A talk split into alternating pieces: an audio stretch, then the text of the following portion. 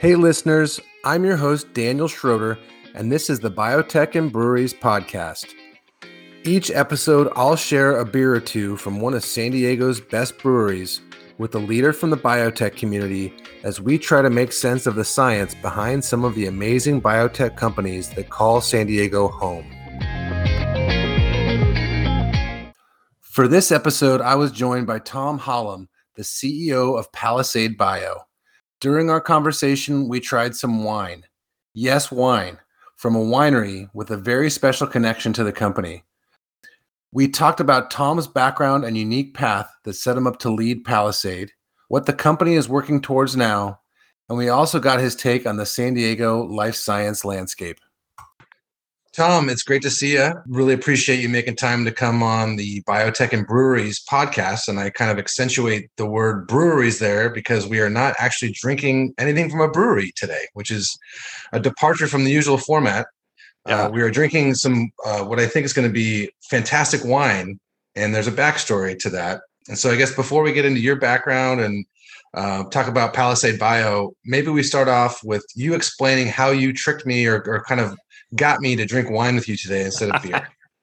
so thanks for having me, Dan. It's uh, yep. this is awesome. So you, you, and I were chatting about, hey, what what brewer brewery should we uh, get wine for for for the podcast? And I made the comment that you know Latitude Thirty Three. I've got a great connection there. Really love the, the the beer, and it was like this light bulb went off in my mind that said, wait a minute, wait a minute, what about wine? Our our chief medical officer, um, in addition to being uh, a brilliant physician and great pharmaceutical strategist, happens to also own a winery, and he really makes makes very good wine.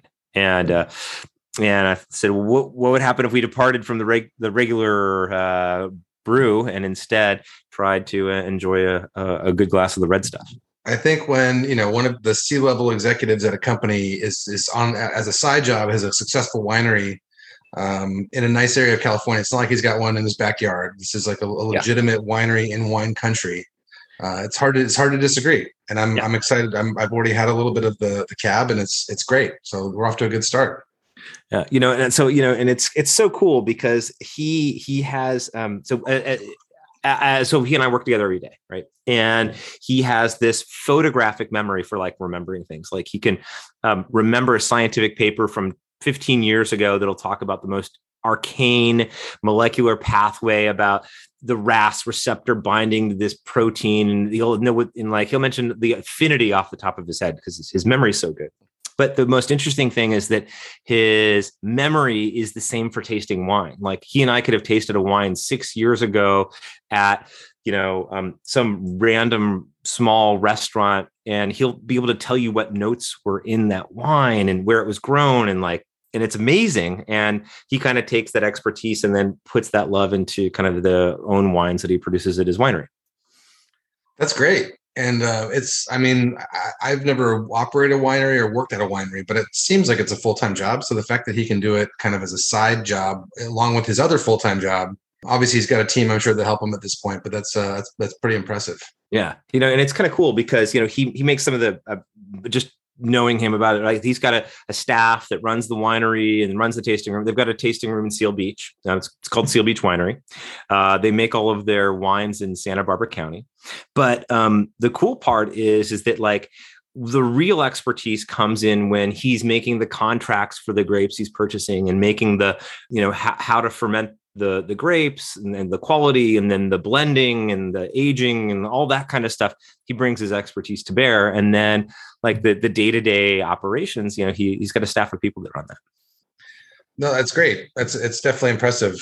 I think it's like you you kind of have this you, everyone thinks of working on a winery or owning a winery as being this this really romantic kind of like almost like an end game to a career. It's like you, you maybe make it in a different industry and then you get to go spend your time on a winery property, which is just always beautiful. So right, he, he's not quite doing that by yeah. choice, I'm sure, but um, yeah. but it's cool. He's got that got that going. I'm sure it's fun to, to get up there and spend some time there.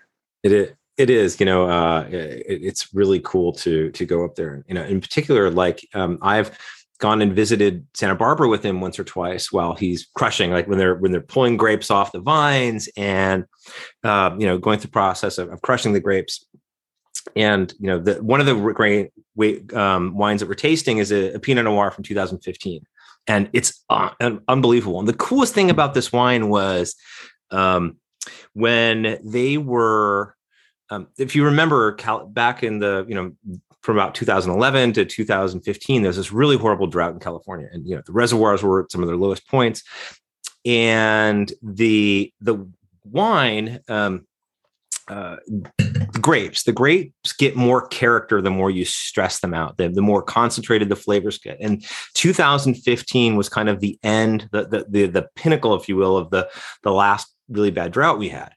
And so the the grapes, the Pinot Noir grapes that were coming off in Santa Barbara County were like these little raisiny things. So there wasn't a lot of wine that was produced that year, but the wine that was produced is like off the charts good. Yeah. And and so that was uh, when we were talking about thinking about what to, to drink today. I was like, ah, I've got two, a couple bottles of the 2015 that are epic. This is this is great. Yeah, my uh, my in laws are really into wine, and so my, and my uh, my father in law specifically is like he's the he's the one that when you go to the you go to wine tasting and he will spit it out as opposed to drinking it where i'm usually just like enjoying myself and just kind of right. there for the social aspect of it. But he takes it seriously. Like he doesn't want to have too much wine in the system to where it starts to kind of um, you know impact his judgment on the wine. But he he always says that the best wine is a pinot noir and the worst wine is a pinot noir because it's ah. so difficult it's so difficult to make a good one. Yeah. Uh, but this one seems this is a good one for sure. I like it. Yeah it's uh it's amazing that he can do all the things that he does uh, in, in his day job and still you know have the time to you know run a winery. Yep.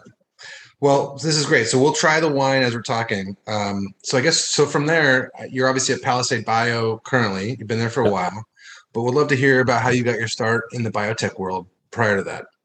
Oh man. Um, so I'm a, a, scientist. You know, my my background is know, my true first true love was really science. Um, from I, I probably go back to remembering in second grade, like all the way back that long. I was just a little kid, and um, I love doing science experiments. So I convinced my second grade teacher eh, to let me take my science book home for the summer, and like it, it made my mother sit down and do every single experiment in the the science book like over the summer vacation and so uh, my background is I, I, grew up in a small town in Illinois, uh, went to the University of Illinois and uh, had a get a got a degree in biology and was uh, really interested in the kind of the intersection of molecular biology and neuroscience and, and behavior. And um, ended up getting a phd i uh, got was recruited to UC Davis to to go there for graduate school. I was uh, uh, almost certainly headed to Boston for graduate school, and uh, I got offered to have a an interview at UC Davis. And on a February day when it, I left Illinois, when it was literally below zero outside, and seven eight hours later, I was waiting underneath a palm tree for a, an interview at UC Davis. I was like, huh. Things life could be. Boston is cold. right. No doubt. No doubt. Right. So uh, did a did a PhD in uh, in neuroscience, studying uh, uh, uh pathways uh, of cell cell molecular destruction after neuronal injuries, and ended up going to run a, a, translational science group at a, at a biotech company out in the East Coast. Um, uh, cut my teeth running clinical studies there, and ultimately um, ended up going back and get an MBA as well. I went back and got an MBA at USC, and um, have uh, been very fortunate to have a number of great positions, and ultimately land back at Palisade Bio here uh, a number of years ago, and became CEO almost five years ago now. So you obviously learned this, you know, have a science background. You w- went and worked in the field for a while, and then decided to get an MBA from a great business school for sure, USC. Um, was that a, a, strategic move where you kind of saw maybe a future leading a company, or was it? Um, I guess what led to deciding to do that? That's, that's oh man, directional change a little bit. You know, it's a great question. Um, I um, never, ever in my lifetime saw myself running a biotech company. I so I always saw myself as the scientist, as the the guy who was the chief scientific officer, maybe someday, like the the the the, the one helping whisper in the ear of the CEO to h- how to do to, to, do all the science, cool science stuff. Um, but I was always in a, a kind of a um, a businessman at heart, uh, you know, for my entire life, and an entrepreneur in a number of different things. And, and um, for me, I realized that my business acumen w- I enjoy the business side of it probably even more so than the, the, scientific side. And that to really understand what it's going to be like in the boardroom, have that the executive chops, I needed to go back and get an MBA. And um, you know that was transformative, right? It was transformative in that you know I, I have this un- I have a different understanding of business from, than just being a, scientist in business than actually going back and, getting the the the basic understandings of what's really going on uh, in the business world. It was that was important, and it's funny, right? What I did with that is I transitioned. I transitioned from being a scientist into um, advertising. I went into uh, marketing and advertising and started uh, working with advertising agencies in New York City, like um, Ogilvy and Saatchi and Saatchi, just huge, huge um, uh, advertising names. Yep. And and was fortunate to really learn from a, a great mentor and his, in his team. He actually was really good at building teams, and um, learned how to think about creating a label and how to market that label and what what, what we need what you needed to do to um, at the scientific and medical level to get a successful drug and, and, and message it when you're launching the drug and ultimately trying to drive revenues. Yeah. Uh, you know, I was I was working on brands that we were doing 4.2 billion dollars in annual revenues every year. Right? These were um, massive um, sales efforts, and you know, having great mentors and, and learning the business from that side hands on was very different. It was a very different skill set than coming at this from a scientist level and thinking about the science. But at the end of the day, whatever you can say in advertising, you can't say it unless it's on the label. And then the scientists are what put the words on the label for the drug. So it's it's a marriage. Yeah. Well, and so it, it's interesting. A lot of times, scientists are are not the most outgoing and extroverted people by nature. Yeah. Um, you you strike me as being more of an you know extrovert and kind of someone that enjoys communicating. And you obviously worked in like advertising and in, in a marketing kind of uh, role, which most people that have a science background, that's like the last thing that they want to do. So it's kind of an interesting yeah. uh, career move that you made at that point. It's interesting you say that, right? So um, uh, you're it's very good uh, observation and intuition here. So if you if you go back, uh, one of the things that like you know when you're learning about your own personality, uh, one of the things that's done in the past, I've done in the past is take the Myers Briggs personality test. And there's sure. like the E is the extrovert and the I is the introvert. Yep. Like every time I've ever taken that test, I am 100% extrovert. Like, okay. yeah, yeah, I get my energy yeah. from the world around me and try to give yep. it back. Right. Yep. So to your point, right. It, uh, it being, the the face of a, of a company and you know a publicly traded, traded publicly traded company it it feels natural and it's something i really enjoy. And, and it's, it's, a, to, it's a requirement too for that for that type of a role. Yeah but but to my to your question earlier like i never saw myself as that. It was something that i think um it wasn't an aspiration of mine but it was people that were around me that said hey you're going to be really good at this. Keep doing this. And lo and behold someday i'm uh i'm i'm doing this now. Yeah so, all right. So you kind of walk us through your background. You're at Palisade Bio now. You joined, from if I remember correctly, in 2014. Yeah, that's right. Okay. You know, I uh, I, I joined. Uh, I was originally introduced to the uh, to the company through a, a, friend of mine and you know someone I went to business school with, and uh, he at the time was a partner at a venture capital firm, and uh, he, he, was helping run a number of different components there. And he gave me a call, and I remember where I was when he made the phone call, uh, and said, "Hey, I've got this really cool." Uh, biotech company that is young it's coming out of ucsd they've got this really cool science will you take a look at it Sure, you know, and I, have I've looked at some deals from him before, um, and and it came. He sent me a bunch of materials, maybe a slide deck and a couple publications, and basically I spent the next three days, probably three days, almost nonstop, um, reading the scientific publications of a gentleman by the name of Geert Schmid-Schönbein and Dr. David Hoyt. Those are the kind of the two I'll call them medical and scientific founders of our company, and I just was enthralled at the science. Like it was so deep. It was like it wasn't like scratching the surface understanding. It was they have 30 plus scientific publications on what the fundamental science of this company is based on. And and, and I remember calling him up and I'm like, Greg, this is this is the biggest thing I've ever read about in in my life since uh, it's like immunotherapy. It's it's it's transformative. Is this is this real? How'd you guys find this? And he said, well, you know, same, my take was the same thing. It's like, uh, why is no one else doing this? It's just intuitive uh, in that it's elegant and um, it's very easy to understand, and, but at the same time, it's re- very robust in the kind of re- repetition of the data and how it repeats itself over and over time. And so uh, I, I, helped him and the rest of the, the company at that time uh, from some of their regulatory filings and their clinical strategy. And lo and behold, I ended up, um, they uh, ended up becoming a consultant to the company. And then they asked me to join full time and then ultimately uh, became CEO about five years ago.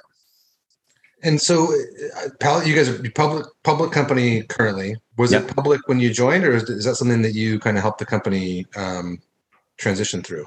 Yeah, it was a private company when I when I joined, you know, and it was I think that was uh, um, taking the company public is single handedly one of the most important things that we were able to do as a company, right? Um, we were very much born out of San Diego. Um, if you look at, uh, I would say as a private company, almost all of our, our stockholders were San Diego or Denver Bay based. Um, you know we have these really interesting pockets of high net worth individuals uh, that that have helped invest and support uh, the company. And you know have got us to where we are today you know and, and, i and i and i take this that responsibility really seriously. Like and i when i how do i say this? I mean um we we weren't funded by you know xyz venture capital firm right? When when we did a, a, raise we would raise let's call it something like seven to ten million down, dollars in, in a round in san diego and we would pitch the the local investors the local high net worth individuals and I'd, I'd, meet them i'd get to know them. It was personal right? I would shake their hand and say this is this is important. I'm going to be a good steward of your money. I'm going to uh, do everything i can to make this company and this science a success. And you know that's a this company was born out of San Diego. In, in, from the university, from the people, from the network, uh, in every every regard. So, was most of the fundraising done through high net worth and um, kind of angel investor type type folks, or was there was, so there wasn't any more traditional VC money that came in? Well, so I would say there's kind of three big um, steps, if you will, in the in the company, the maturity of the company. The first couple steps were um, through a number of high net worth individuals that invested in the company here in San Diego, and then um, we were introduced. We were we were in the process of doing a crossover round to try and take the company public, and we were introduced to a hospital system in Arizona, and um, having met that group was transformative for for the company. It was kind of uh, I don't want to call it a, a, true institutional investor, right? It's not you know the um, it's not you know Orbimed, it's not RA Capital, um, but it is uh, a, a, very sophisticated group of uh, healthcare professionals that have access to a, a large amount of, of, financing and have the ability to um, um, invest in what they see as really promising and it was uh, uh, we've developed a great relationship with the hospital system now. And you know, I, I, one of my favorite moments ever uh, was our executive team was presenting to their board of directors in their in their management team. We'd probably done it's probably third or fourth meeting, and we're in the, their conference room, their board the boardroom, and um, we're we're kind of wrapping up, and we're kind of doing the chit chat around uh, at the end of the meeting, and I I make the comment to I think the CEO at the time, and I say, hey, you know, so you know, they had told us how interested they were and how much they like the science. I'm like, so are you going to do any any key opinion leaders or market research? he's like, we are the key opinion leaders. Like we know this business. We we know we will use this drug if it gets approved. I'm like, right. Oh, oh, right. That's what you guys do for a living. yeah. Right. They, they were they were a, a, step ahead of that question, I guess. Right. Like they they right. kind of they knew the answer easily. It was almost like written on the wall. Yeah. So you know to that to that point, that was kind of our our, our first institutional round. Okay. Yeah. which is unique because a, a, lot of times to your point a lot it's it's not many life, life science companies in general are extremely cash intensive so it's it's rare that you can get as far as you guys did it sounds like without the more traditional um, kind of venture round. Yeah. Yeah you know and you know it's it's interesting you know we we're a small team very small team. Um, you know and i think i have conversations with investors frequently and they're like how do you guys do this on on on such little budget and we're like well because we're really um, cautious of what we spend our money on. Like it's very, very um, well thought out. There, there's not not really any waste, and we run our trials in a way that's really cash efficient. You know, we we partner with the right hospitals, and um, you know, in, when it comes to running clinical studies, some clinical studies are, are really difficult to run. They have to go and search hard, long, and far for uh, for patients. And the good news about running clinical studies in the surgery setting is that every hospital in America, all 5,000 of them, have a surgery patient scheduled for 7:30 a.m. incision tomorrow morning.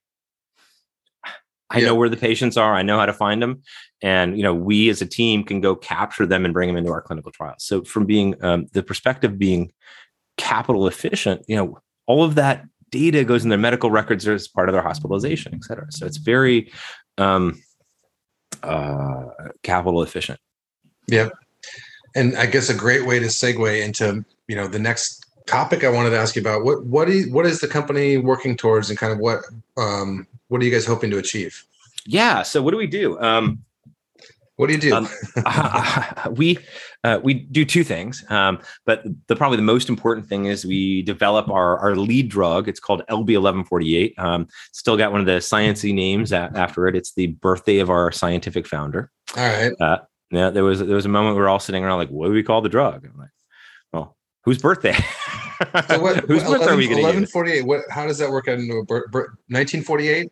January 1st, 1948. Uh, January 1st. I, I was going to say either it's the month of November or it's January 1st. But okay, all right. Right? Kind of cool. he's yeah. a he's literally a New Year's Day baby. yep. Cool. Yeah.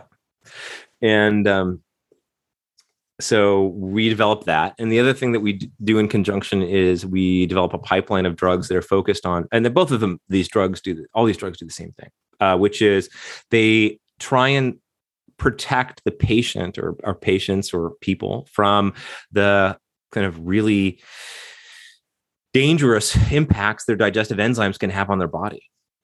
And you know the our lead asset is what we talk about most of the time because it's this far down the long uh, clinical pathway. It's kind of transitioning from being a phase two drug into a phase three and has great data very you know uh, strong regulatory pathway and safety um, but then underneath that really cool lead asset that's way out in front we have this cool pipeline this platform technology that we've in licensed from the university of california san diego where we can measure digestive enzyme leak in the blood of patients.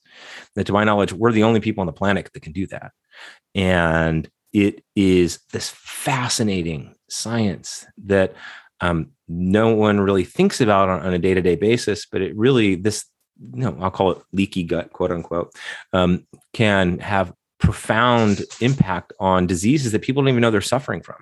And and oftentimes the the, the data that as, as i see it is really uh trans it can be a transformative way to look at how health is pa- impacted over a long time by like this insidious digestive enzyme leak coming from the gastrointestinal tract.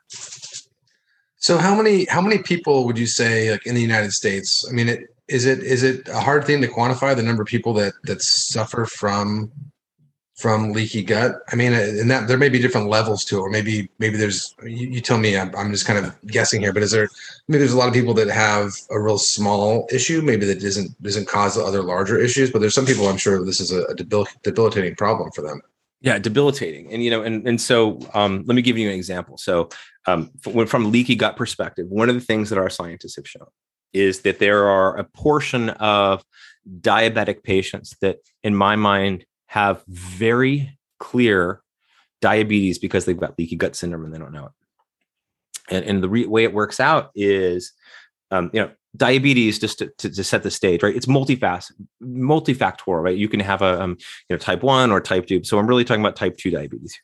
Um, but there is clearly a percentage, uh, from, when I look at the data of patients that have um, digestive enzyme leak that is coming from the gastrointestinal tract and it's leaking into the blood of patients. And, and, think about that for a moment. Like, what do digestive enzymes do? They're they're there to break down the food we eat into you know molecules, tiny tiny molecules that we can absorb and, and use as fuel and building blocks. And so when these digestive enzymes come from the gastrointestinal tract and they float through the bloodstream, what do they do? They um, have the ability to clip. In other words, um, think about enzymes being a little Pac-Man, little chewer, uh, chewing up things, and they come into contact with the insulin receptor in, in the cells of, of, patients. And what do they do? Well, they just chew it up the cell still thinks the insulin receptor is there. But now you've got the part that is responsible for binding to insulin and, and, and having the insulin signal bind to it and changing its conformation and, and, and changing the way that the body uses fuel. Uh, and suddenly the patient is now, quote unquote, insulin insensitive. Now, that why are they insulin insensitive? Well, I think our research has shown they're insensitive because their digestive enzymes cleave the extracellular domain of the insulin receptor. We've got ex vivo experiments where we can um, inhibit the, we can take plasma, like plasma samples from a real, di- real diabetes patient, and put it on a plate of cells and just destroy the insulin receptors on this the plate.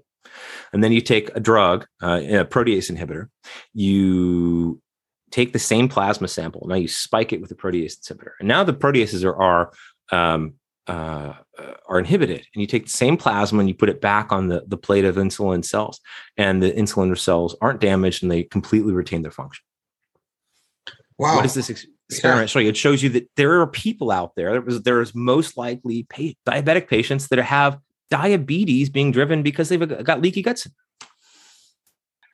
If someone ha- is struggling with or has diabetes is I mean, how do they? What is? What are the steps that they should be taking in order to figure out if it's really caused by leaky gut? Syndrome? Well, um, uh, uh, honestly, there's nothing they can commercially do that's available. Um, we have the technology, so we have we've patented the technology to be able to. Um, so think about this: if you're a diabetes patient, you walk into your your your general practitioner's office today or endocrinologist today and say, "Hey, doc, I was listening to this podcast and I've learned that my diabetes could be driven by my leaky gut syndrome." And his general protection is going to laugh at him. like yeah good luck with that. This might be this well we might be letting the cat out of the bag here. We might be you know the whole world is going to find out that they they have a solution to the diabetes it's just it's really not diabetes that they're suffering from. So this is this could be this could be world changing. Yeah. Yeah. And, and, so the cool part here is that the, the doc doesn't know this this our science and he doesn't have access to it. And the doc might say listen i can look at a i can send your blood sample away to labcorp today and test your blood and i'll show you that trypsin doesn't correlate at all with um, your diabetes. And that doctor is right based on that test. And what, what our bio, cool biotechnology is, is that our technology allows us to measure the activity of those enzymes. The, the pre- enzymes occur in many different forms, from a precursor form to an active form, inactive forms, and many more. And what we showed in our, our research was that it's the whether or not the enzymes are active, whether they're actively degrading things that matters. And if you have an active digestive enzyme in your blood, bad, they don't belong there. right? Sure. like think about like what you had for lunch today, right? Like the, the enzymes that are in your gut, they're destroying and chewing up whatever you ate today. Uh, it, getting those in your blood, it just bad things happen. Yeah. No, understandably. So definitely. Yeah. Um, so and you kind of touched on a little bit, but you've got the uh, the cleverly named LB one one four eight or eleven forty eight, and then I know you also have um, an assay that you've kind of developed as well. That you, you kind of told me previously. You don't get to talk about it as much. It's not maybe going to be the breadwinner of the of the company, but yeah. um, we'd love to hear about that as well so that, that, that's kind of that assay right so we we have this technology um, that allows us to measure the digestive enzyme activity of in the blood of patients and that based with that technology, what we do is we um, we kind of do, do, multiple multiple things, right? We um, learn how to measure what diseases are being driven by um, these digestive enzymes, and then the same assay we can turn around and use it to measure and detect what drugs are efficacious in preventing damage to those tissues based on inhibition of those digestive enzymes. And ultimately, we hope use it as a, a, biomarker for understanding which patients have the disease based on leaky gut, this leaky gut, and uh, further, you know, hopefully use that to titrate drug responses, understand patients for inclusion in the clinical studies, et cetera. So it's really a, a cool technology. Well, what else? What anything else about the company that you would want people to be aware of, or to maybe to share with uh, with listeners? Yeah, I mean, I think one of the things that's most important for me, and you know, for for people that are learning about the company, is to learn about that lead drug, LB eleven forty eight, and what, um, why we think it's so cool. Like, um, for for patients, right? There's these huge unmet needs in the marketplace. The first is that for anyone that's undergoing major surgery, heart surgery, gastrointestinal surgery, uh, pelvic surgery, like gynecological surgery, um, they they're they they're going to be hospitalized and they're going to go in major surgery, and that there are complications that can happen from that surgery. The first is that they can't go home from after their surgery from the hospital until they've been able to go to the bathroom and that's the first one. And the second thing is is that they have this potential that there's going to be a scar tissue that forms in their abdominal cavity. And that scar tissue at the end of the day can uh, cause lifelong disruptions in their bowel movements in their pain in their, in, the, in their abdominal cavity and you know if they're women in particular in their fertility. And and we have this drug um, called LB1148 that in clinical studies has shown to be very safe and but also very effective in that it has the ability to um, essentially return bowel function after surgery by over a day and uh, have a profound reduction in the uh, number of adhesions that have formed. That's a scar tissue that forms in the abdominal cavity that can uh, cause patients to be, um, you know, uh, have these lifelong complications. And so you said it's entering phase three uh, trials. When does that when does that begin? So you know we're we're always in the trying. To, we haven't given an official guidance about when that'll kick off yet, um, but uh, we're working towards that every day. We earlier this year we read out a really good, profound um, data um, on, from a phase two clinical study. And so the question is, what is that data, right? So we ran a randomized, double-blind, placebo-controlled clinical study uh, looking at patients that were randomized to either drug or placebo. And we measured kind of after gastrointestinal surgery, how long does it take for the time to happen from the end of surgery to, to the time of return of bowel function? And we show that patients that got the drug had bowel function return uh, over one day sooner and kind of the worst patients, patients had the longest return of bowel function uh, at the 75th percentile, they had actually a day and a half improvement in, in the drug drug treated patients. I mean, this is, um, you know, if you're, it's so rare that people really think about this. So think about you know, if you're lo- you or your loved one or, or someone you know is undergoing major surgery and they have to sit in the hospital until they can have a bowel movement, particularly in today's COVID, right? No one, and the world of COVID, no one wants to be in the hospital a, a minute longer than they have to. Sure. Yeah. Right. And and it's now you have someone that underwent major surgery and they're waiting five, six days without a bowel movement. Like, think how painful and uncomfortable that is for these patients to have their gut just get back into gear, start working again, just so they can be discharged from the hospital. Like when you, especially when you talk to the doctors that round in the hospital at two in the morning, you know, and, and talk to Mrs. Smith and, hey, Mrs. Smith, how are you feeling? She's like, oh, my stomach hurts. I'm so bloated. I oh, don't oh, want to be here another hour. I can't. Oh, I got to have a bowel movement. Right? It's awful for them. You want to go home. You want to go home, right? And and so what we were able to do is is have a single administration of a drug prior to surgery return bowel function back over a day sooner right? That's a day less of suffering a day less of spending hopefully time in that hospital. And um, you know it, it, hopefully will be um, very impactful in you know hopefully being able to take that data take it to get the drug to get approved by the FDA uh, with pivotal clinical studies and uh, uh, commercialize it. So this commercialization is that you know best case scenario is that maybe two years, three years out. What, what's the timeline? It's a couple years out. You know, it's really years. hard to say for sure. Um, yeah. You know, particularly in, in the post-COVID world that we live in. Um, yeah. Prior to to COVID, it was very easy to uh, enroll cl- clinical studies from a speed perspective and, and kind of i I'll call it a, a, cadence. Like there was always a, a, churning of these patients coming through a right. clinical study, um, and it's much more static now. Um, where um, the you know for example let's say we're running a clinical trial in one of the sites is miami and miami has a huge increase in covid you know pay, surgeries and they have a hospital capacity problem and they they now shut off clinical trials it, it's very um, um, different running cl- uh, clinical studies in the COVID world. And so what we've had to do is be strategic. We have to understand um, what are the drivers and like collect the data and say what are the drivers that impact clinical studies in the COVID or post-COVID world. And more than anything, it's it's about um, geography and distributing that risk, right? Understanding that the um, that what we generally haven't had so far is a surge across the U.S. all, all equally everywhere at the same time. So by you know having um, patients enrolled in places like Burlington, Vermont, and Miami, and Houston, and Los Angeles, and all over the world, uh, world and U.S. in different populations at different times. Hopefully, we can maintain a much more steady uh, impact of enrollment on our clinical studies. Yeah, it seems that geographic diversity. It wasn't something that you thought about, uh, you know, pre-COVID, yeah. But but now it's almost become a necessity. I'm sure it's hard for some companies to figure out a way to, to navigate that need, but it sounds like you guys already have that in place, which is which yeah. is great.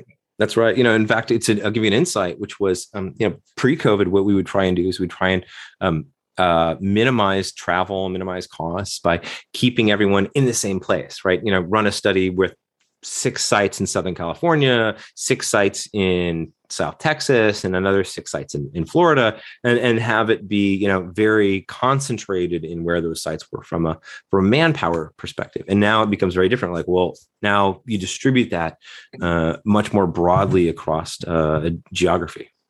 Yep. Well, that's awesome. So I, I got I'm going to interrupt the conversation for a second and tell you I'm, I'm a fan of the wine. The, the Pinot is fantastic.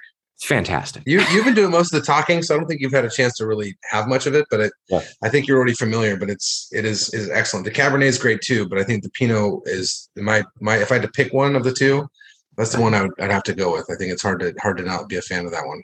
Thanks. Yeah, me too. It's a uh, he knows how to make a Pinot. He sure does. Right? That's great. Yeah. Hopefully, he knows how to make uh you know do some things for the company as well. And that's just his his uh, talent is not limited to just the world of wine. I'm sure. I'm sure it's not. It's not. So I'll give you a. Uh, um, I'll give you a uh, an analogy. Um, so uh, I, think I've alluded to this before, but you know, our, our chief medical officer, he's literally a genius. I know. I, have in my lifetime, I've probably met three geniuses, um, and he's one of them.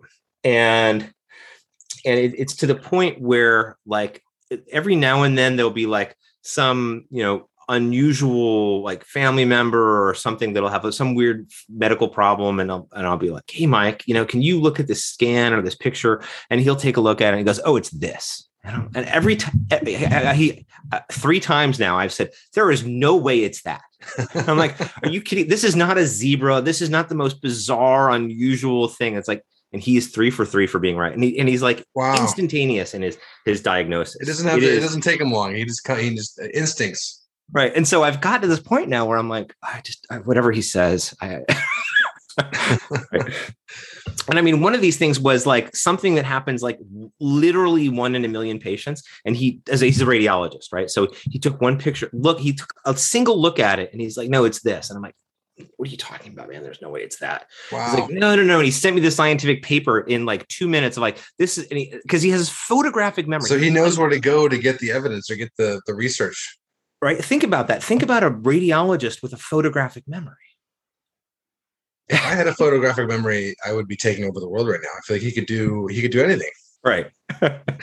and he's just a doctor and a chief medical officer and a winemaker. And that's it. Just those, just those three. just things, those three you know? things. Hey, and it seems like he's knocking out of the park on all three. So that's that's great. Yeah. Um. So what what would you to kind of wrap up, I guess, a little bit here. What what is your take on the San Diego life science ecosystem? And you, you guys are based in Carlsbad, so you're kind of you maybe you know traditionally the Torrey Pines and Sorrento Valley area is kind of yep. viewed as the the epicenter of the San Diego life science ecosystem. But there's a growing number of companies in Carlsbad. You're not definitely not alone up there.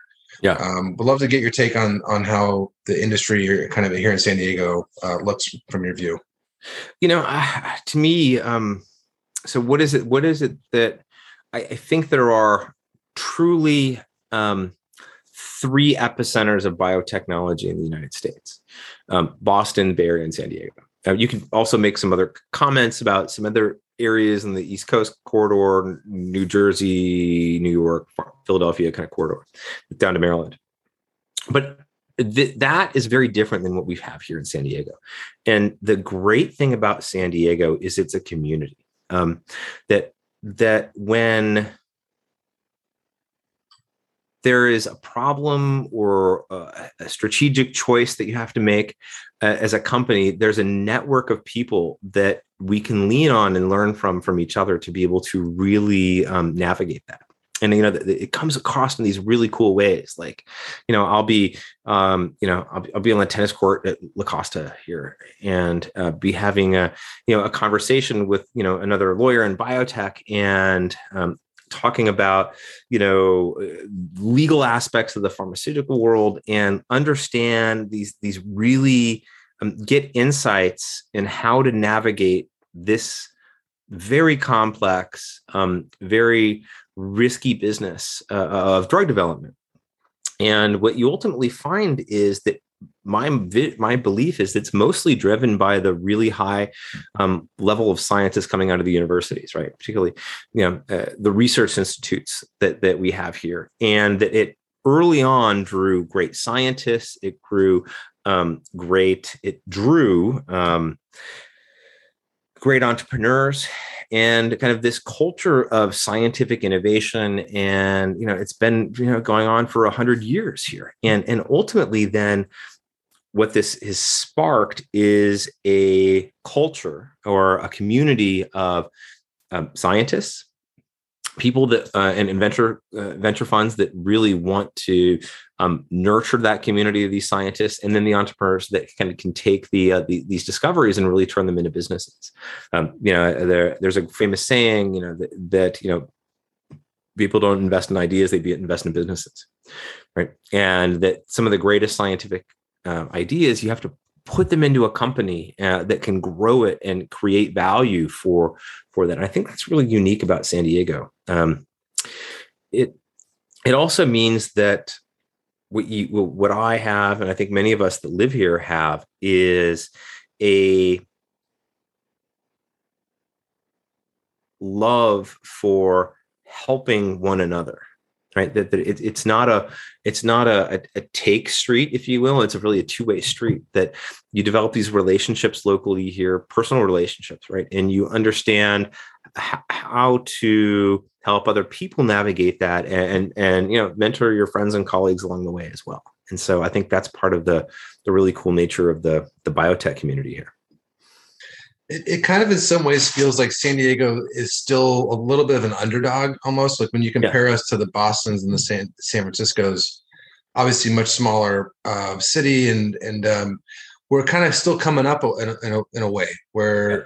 where there's it doesn't feel like there's a lot of it's almost like you're not competing with your neighbor. You want you want your neighbor to win, and they want you to win, and you can kind of all hopefully create this ecosystem where maybe you attract some additional investment dollars and attract some talent, and it it benefits everyone. And it's not a case of of people getting jealous about others' success. It's kind of a a, a, a much more genuine and kind of honest um, feel to the area. It seems. Yeah, you know, and I think it has two two components to that. To your point, the genuineness and honestness of it, right? Is um, I, have never lived in a more casual city than San Diego. I mean, it, yeah, literally true. we literally mean this. Like shorts and flip flops here are the the the dress yeah. de jour of of the community. Um, but that doesn't mean that that that genuineness doesn't come through in the seriousness that you know scientists and physicians and you know entrepreneurs taking and building companies in, in the area. And and to your point right if you go to boston or or, or the bay area um, that's there are already dozens if not hundreds of established venture capital firms. There there's very few uh, local um, well established firms that are they're here. And what that means is that you know it, it, used to be this is actually really true it used to be that we would have to travel to those cities to the to, to talk to the, to the institutional investor right. And what's happening is there's a transformation and i've even seen it accelerate um, in the last even in the last six months which is as we transition into this new covid world um, two things have happened one, um, firms are no longer uh, uh, uh, companies and, investors are think about Zoom meetings and um, telephone meetings as being the standard, right? It, it's be, it is the way in which we learn to learn to communicate with each other and, and talk. And what that ultimately means then is that the capital and the, the people become much more interested in, in, in the early conversations with San Diego based companies as, as we're one, right? But it also is different in that they travel to see us now. Like I can tell you that explicitly, like that, um, that there used to be meetings that I would have to go to, to one of the big cities to, to have those conversations. And now they're coming here to meet with us in person. That's and great. but that all but all those conversations start through a relationship on the phone via Zoom. But you know, when you talk about doing a you know a big financing or an investment, that those those final decisions are made in person. Yeah, I, I would imagine um, anytime you see a big exit or acquisition, IPO, whatever type, whatever it is that goes well, uh, that's got to make you that's got to make you feel good because you, you see that there's other you know companies in San Diego that are that are receiving the attention and the investment and bringing more eyes to San Diego. I think, which is still again as we're we're still kind of in the underdog role a little bit. Yeah. The more attention we can get, the better. The more attention we can get, the better. And you know, uh, what I what I hope is that there is a, a day in very near future where you know um, that we're on equal footing with those uh, those other areas. But at the same time, it, it kind of feels good to be the underdog, right? I don't, I don't, I don't mind it. Yeah. I, I also, I would say that the, uh, the, the shorts and flip flops thing, that's, yeah, it's definitely a casual town, but you know, part of the thing with that, I think if, you know, I, talked to colleagues in New York and Boston, for example, and mm-hmm. especially this time of year, they wish they could be wearing shorts and flip flops. So, right. If, if, those people are listening, you know, it's okay to be jealous. You can just, it's okay it. to be jealous. you know, many of us are from areas where we had to wear a lot more than that. Yeah, sure. I, I think the, the, the usually the, the hardest thing here is just deciding if you have to put on a sweatshirt or not before you go outside. Not not not anything heavier than that. But right. But Tom, this has been great.